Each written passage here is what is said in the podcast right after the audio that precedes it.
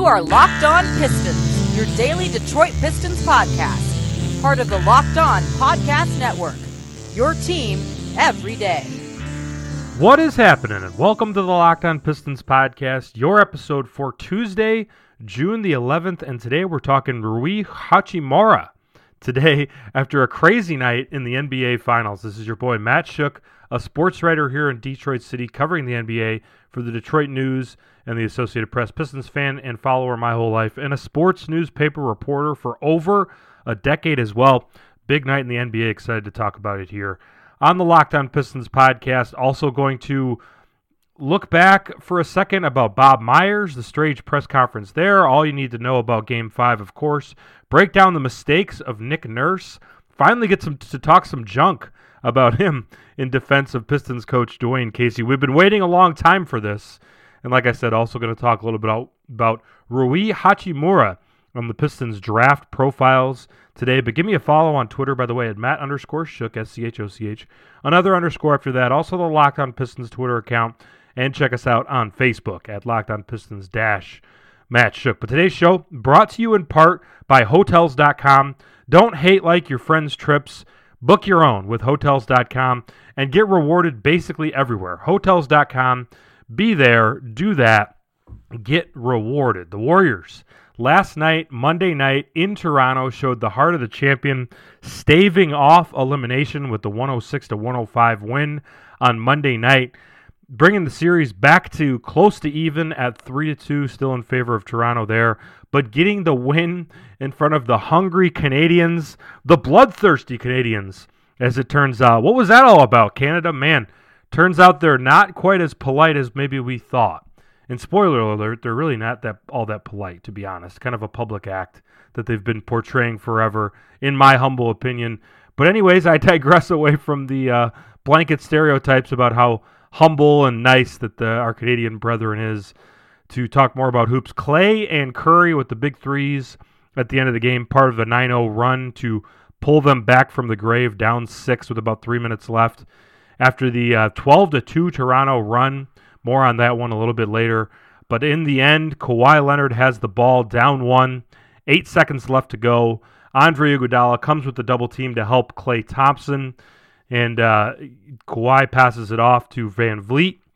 Livingston is all over him as VanVleet tries to drive. Actually, does a pretty good job of driving and kicking, forcing the pass to the corner to Kyle Lowry, who has Draymond Green bearing down quickly on him. Not a lot of time for Lowry, rushed in the corner, gets it slightly blocked off the side of the backboard. Ball game there. Um, I had kind of my own J.R. Smith moment as I was watching.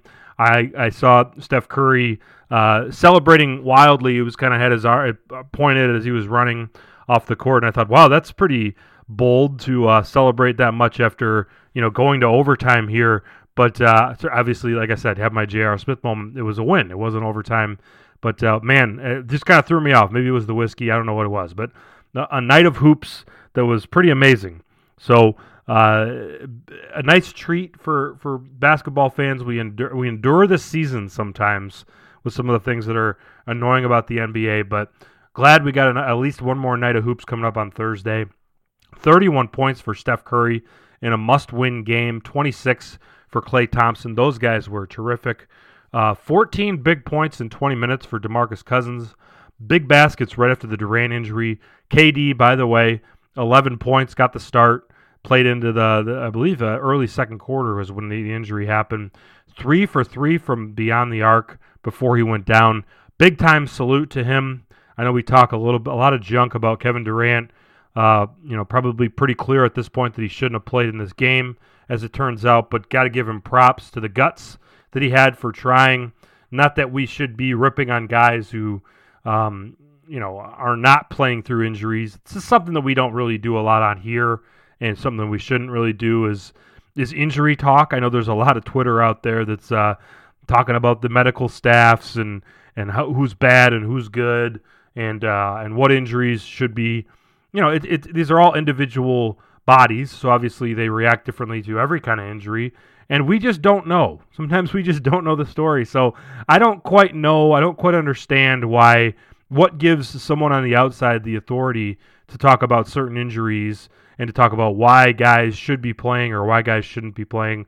And I think that that kind of Twitter and that kind of sports fandom gets a little bit of a black eye when, you know, Kevin Durant tries to overcome something that he probably shouldn't have tried to be doing, and now he might miss all of next season because of it. Now, obviously, we don't know the extent of his injury at this point as I tape this early afternoon on Tuesday. Maybe he is able to uh, start next season just fine. But if it's a torn Achilles, based on the fact that he pressed it and tried to come back early from an injury that he shouldn't have, well, you know, maybe, and, and obviously this all comes down to Kevin Durant, but uh, cer- certainly there'd be some culpability for the Golden State training staff, and uh, you know, as as it goes down the line, uh, as uh, as we go from there. But uh, in the loss, Kawhi Leonard, 26 points and 12 rebounds. He really was not very good for most of the game until he had that stretch during that 12 to 2 run where he took over and looked like he had lifted Toronto over the over the edge and and, and had them winning the championship until uh, big baskets from Steph and, and, and Klay Thompson from three.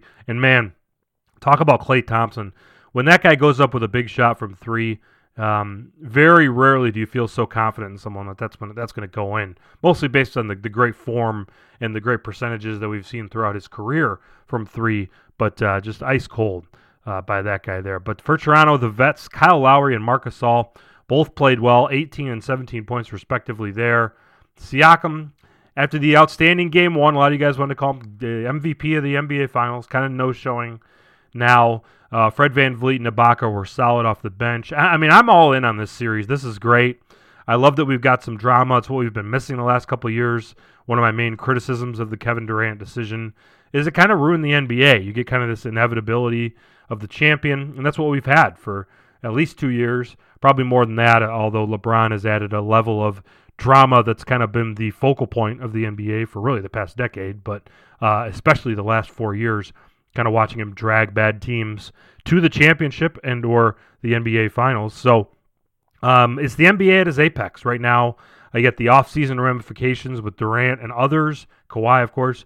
A bit of a tortured sports fan base in Toronto trying to get over the hump sports uh, tortured sports fan country might be a better way of um, uh, characterizing it there. And then the teetering dynasty. I always love the uh, the dynasty trying to hold on. Great stuff, great drama. Game six continuing the series on Thursday night back in Oakland. The last game in Oracle history. A 9 p.m. start there for us here in the Eastern time zone.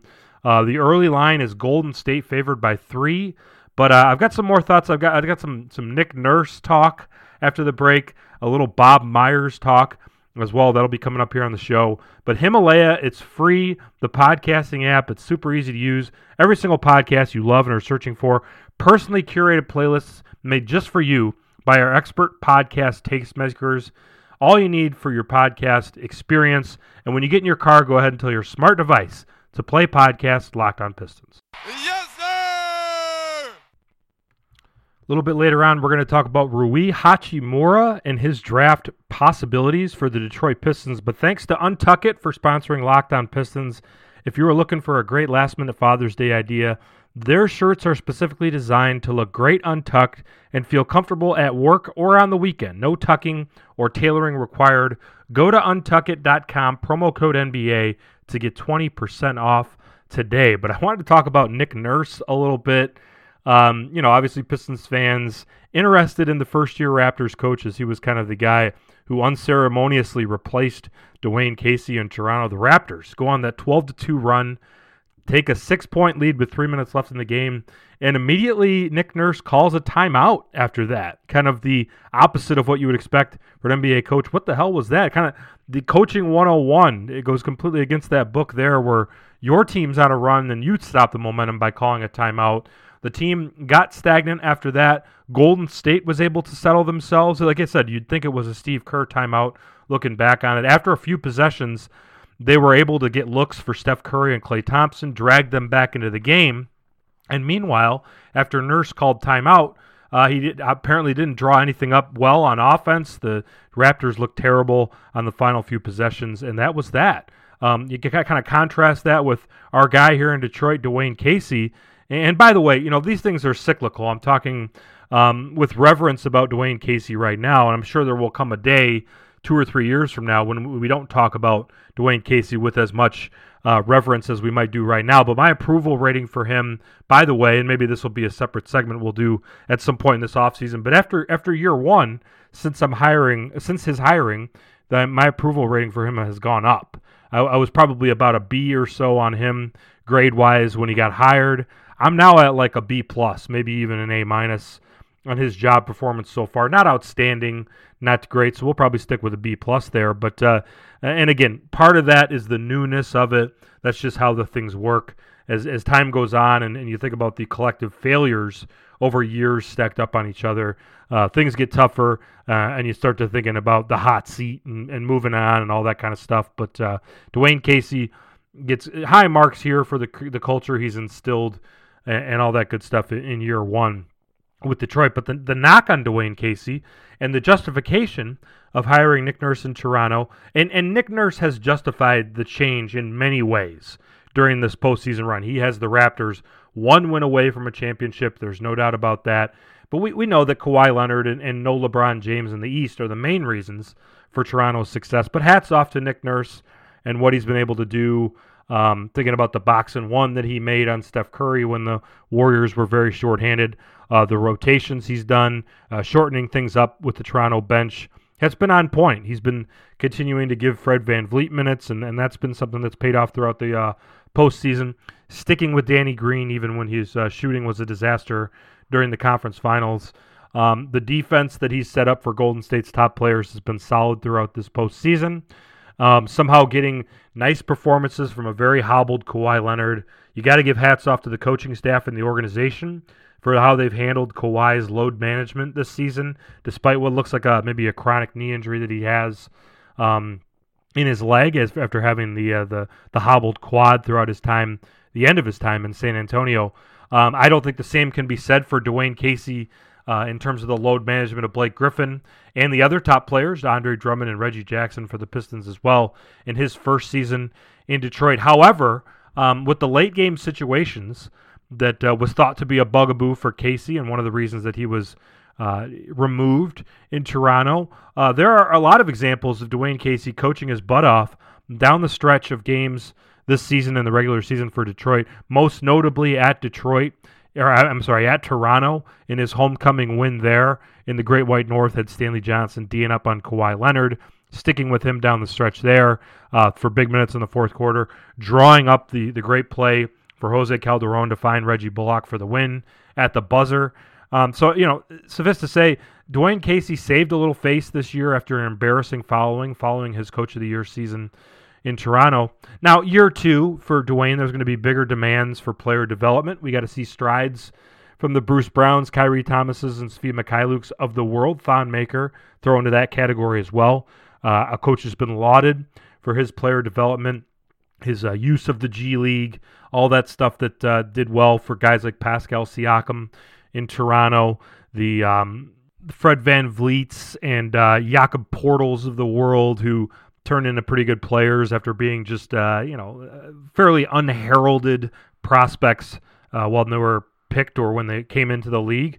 So year two, bigger demands, bigger expectations for Dwane Casey. We'll see how that goes. And uh, but yeah, uh, a, a, nice uh, for the Dwane Casey defenders of the world out there. Monday night provided a nice little relief from the slam dunk of a hire and performance that Nick Nurse has been throughout year one, and uh, uh, most importantly into the, his first postseason as the head coach of the Raptors. But also, how about that Bob Myers press conference, the general manager of the Golden State Warriors? I don't know. It uh, conspiracy theory seemed a little fake to me. Uh, watch it again.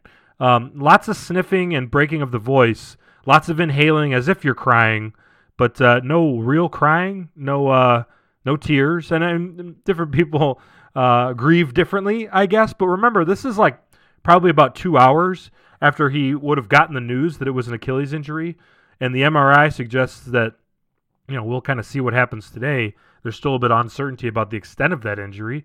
Um, had a big victory there, saved the season, so there should be a little bit of happiness. It's not like Bob Myers just found out that Kevin Durant was injured. I don't know. Watch watch that again. Go on go on uh, YouTube, watch the press conference again with the open mind that it might be a guy fake crying, and let me know what you think. uh, what we've kind of learned about front office executives, and maybe Bob Myers is the exception of this group. Maybe he's um, more human and more uh, empathetic about others than he is about his own image and own job security. But these guys know they're getting fired, or maybe they're going to move on to a different job at some point. That's the reality of running a pro sports team. And, and we know Bob Myers is rumored to be involved with the Lakers at some point. Uh, sterling reputation around the league. A lot of credit for him for putting together the Warriors organization. Although, you know, we talk about these guys, uh, you know, Klay Thompson and Steph Curry and Kevin Durant and Draymond Green. Those guys are the the reasons that the Warriors are winning. It's not Bob Myers, you know, getting lucky that Steph Curry fall, fell to him in the draft or or Kevin Durant deciding that he wants to take the easy way out and go play with the Warriors. Um, a former agent, you know, all that stuff, good reputation around the league, but he's trying to keep his job or trying to angle for the next job. And we see that with the Pistons front office. It's why I've been critical of the fact that we're coming up on, um, you know, we're, we're, we're past year one of the Ed Stefanski era. He was hired on May 24th of last year. Not a single notable move for the front office with a team still stuck in neutral. But with Bob Myers, the way that he talked about KD publicly with such reverence, um, you know, people don't understand this guy. Uh, lines up with, with exactly how Steph Curry was talking about KD in the Scott Van Pelt interview on Sports Center after the uh, Bob Myers interview. Just so much reverence for Kevin Durant. It, it feels kind of fake.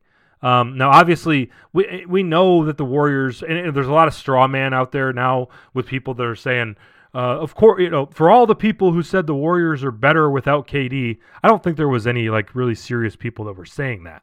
Um, obviously, the Warriors are better with KD in the lineup, um, and Steph Curry and Klay Thompson. Those guys want KD on on the court and on the team because he's a great player.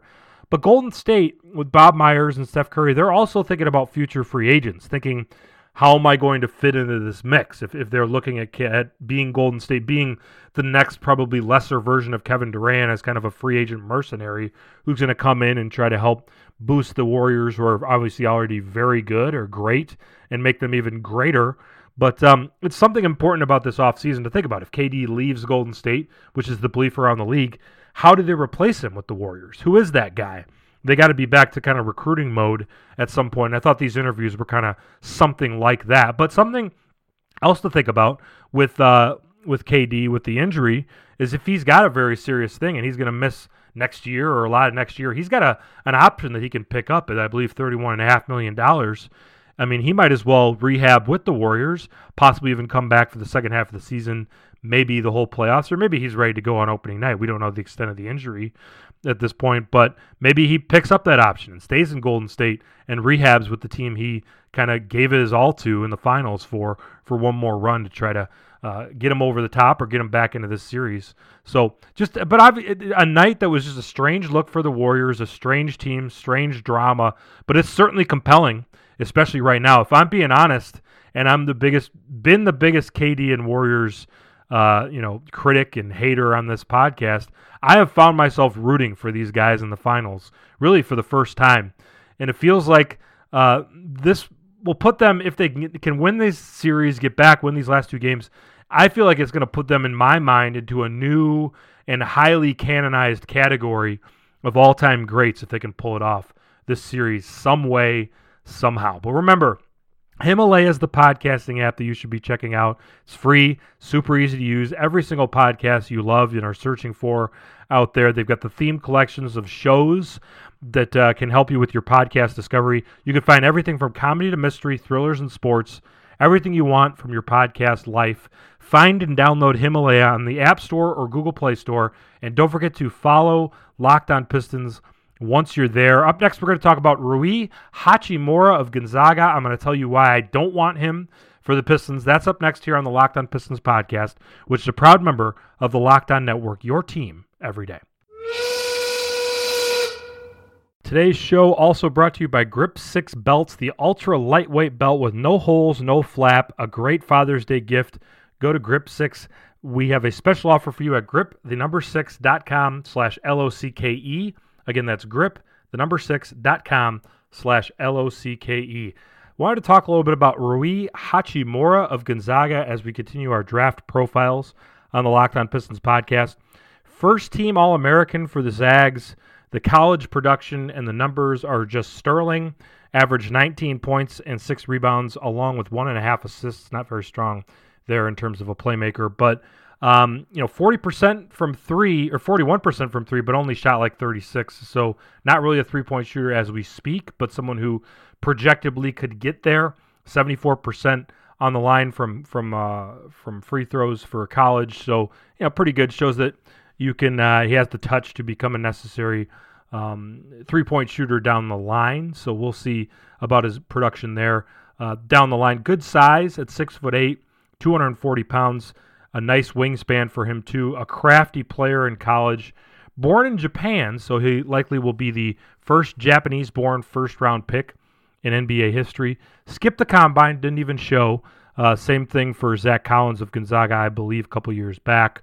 Kind of a mini Gonzaga Mark Few tradition that's going on right now with some of these guys. But um, again, with Rui Hachimura, I don't like his defense. Um, offensively, he's got a decent first step and should be able to create some matchup problems. But uh, like I said, too slow on defense, unaware on defense, just a long way to go there. Uh, but with some of these guys, it feels like he's. I don't see the projections. I don't see where this guy becomes a very good NBA player.